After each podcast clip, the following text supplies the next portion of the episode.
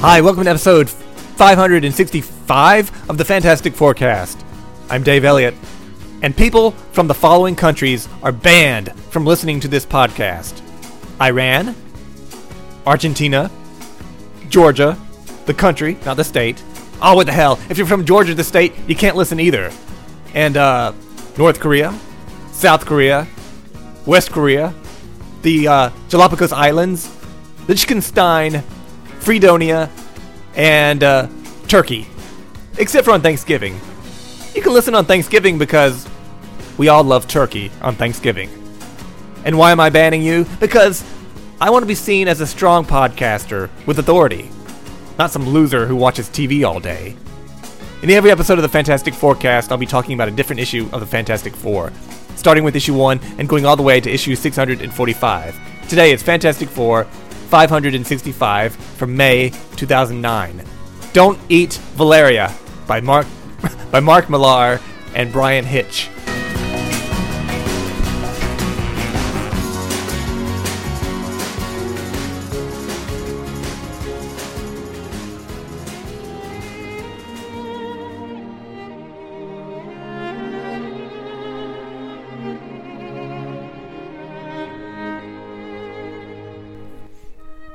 So the issue starts with the usual blog post, not by Valeria this time, but by Franklin, because Valeria has been kidnapped by strange men who want to use her. I don't know why. The title of this story, Don't Eat Valeria. There isn't a comma between Don't Eat and Valeria, so clearly someone in this issue plans to eat Valeria, which isn't that kind of like eating moldy bread? I'd want to just throw it away. And back in I.R.M.A.L.T., Scotland, the sun has gone down, Reed and Sue have found Franklin, and Susan is desperately seeking Valeria. She's hysterical. Franklin, please, you have to tell us what happened to your sister. So a few hours later, the FF have called the police. Like, really? The police? You would think the Fantastic Four could do a better job than the cops in a situation like this. And didn't Reed put tracking devices in his teammates, but he didn't put them in his kids? The cops are kind of blaming the Richardses for letting their kids run off, or fly off, as this case may be.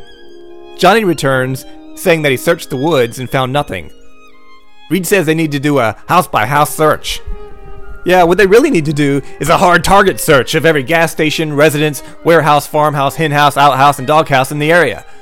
He and Sue are going to lead some volunteers to search around town, and he wants Ben and Johnny to look in the woods again. Last issue, the cops said that the town never has crime. The Fantastic Four have come, and immediately, crime. Go figure. Hamish, the cousin, apologizes, but Reed says it's their fault. The FF are like magnets for this kind of trouble. Wherever we go, the madness just follows, he says. Yep, bingo.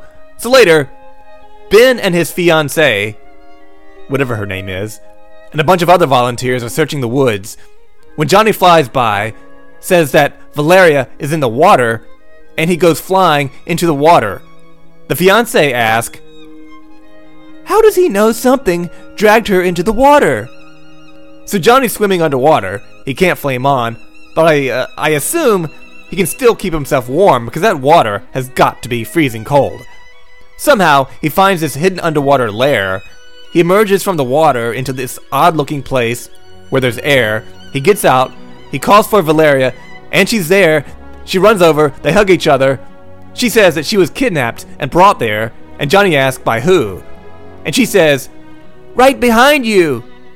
He turns and he looks and sees a big octopus monster. I think those creepy men took Valeria and gave her to the octopus monster to eat. He tries to burn through the creature, but like every bad guy that Johnny fights, it's fireproof. So he picks up Valeria, and he flies away from the monster. Back at Rona's house, she was the young woman captured by a bunch of men 25 years earlier at the beginning of last issue. She was also the young woman who approached Sue yesterday to warn her about the safety of her children. I'm not sure why she's still a young woman after 25 years. The Fantastic Four are knocking on her door, but she doesn't want to answer. They know someone is inside, and Sue yells through the door, that they need information about her missing daughter. Rona says that she's not supposed to talk to the Fantastic Four. Sue turns the door invisible, and she sees Rona on the other side, and her face is all bruised up from being beaten. Just then, Ben returns, saying that Johnny found Valeria, and then we see Johnny carrying Valeria and being chased by that huge octopus monster. Johnny drops off Valeria with Debbie and Franklin. Debbie is the fiancée, and he rejoins the rest of the Fantastic Four to battle the gigantic creature. The battle doesn't go very well. The Fantastic Four are having a hard time. The creature lands on and crushes a house, and Franklin and Valeria decide to do something before someone gets hurt. Franklin, in his flight jacket, carries Valeria back toward the creature and says, "Hey, Buttface, he's your dream girl. Still feeling hungry?" Which, this doesn't sit too well with their parents. Using Valeria as bait, Franklin leads the creature toward the Fantastic Car. He flies into the Doctor Who trailer. The creature heads inside. Reed pulls his kids out of the trailer, and they hope that the monster is trapped inside the Doctor Who trailer, but the creature breaks the trailer apart. Sue steps up. She has a plan.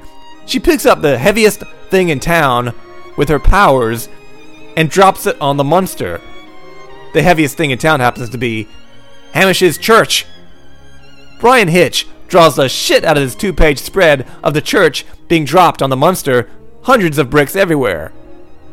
And then Ben drops a bus on the creature, just for good measure, which seems unnecessary, but it's public transportation.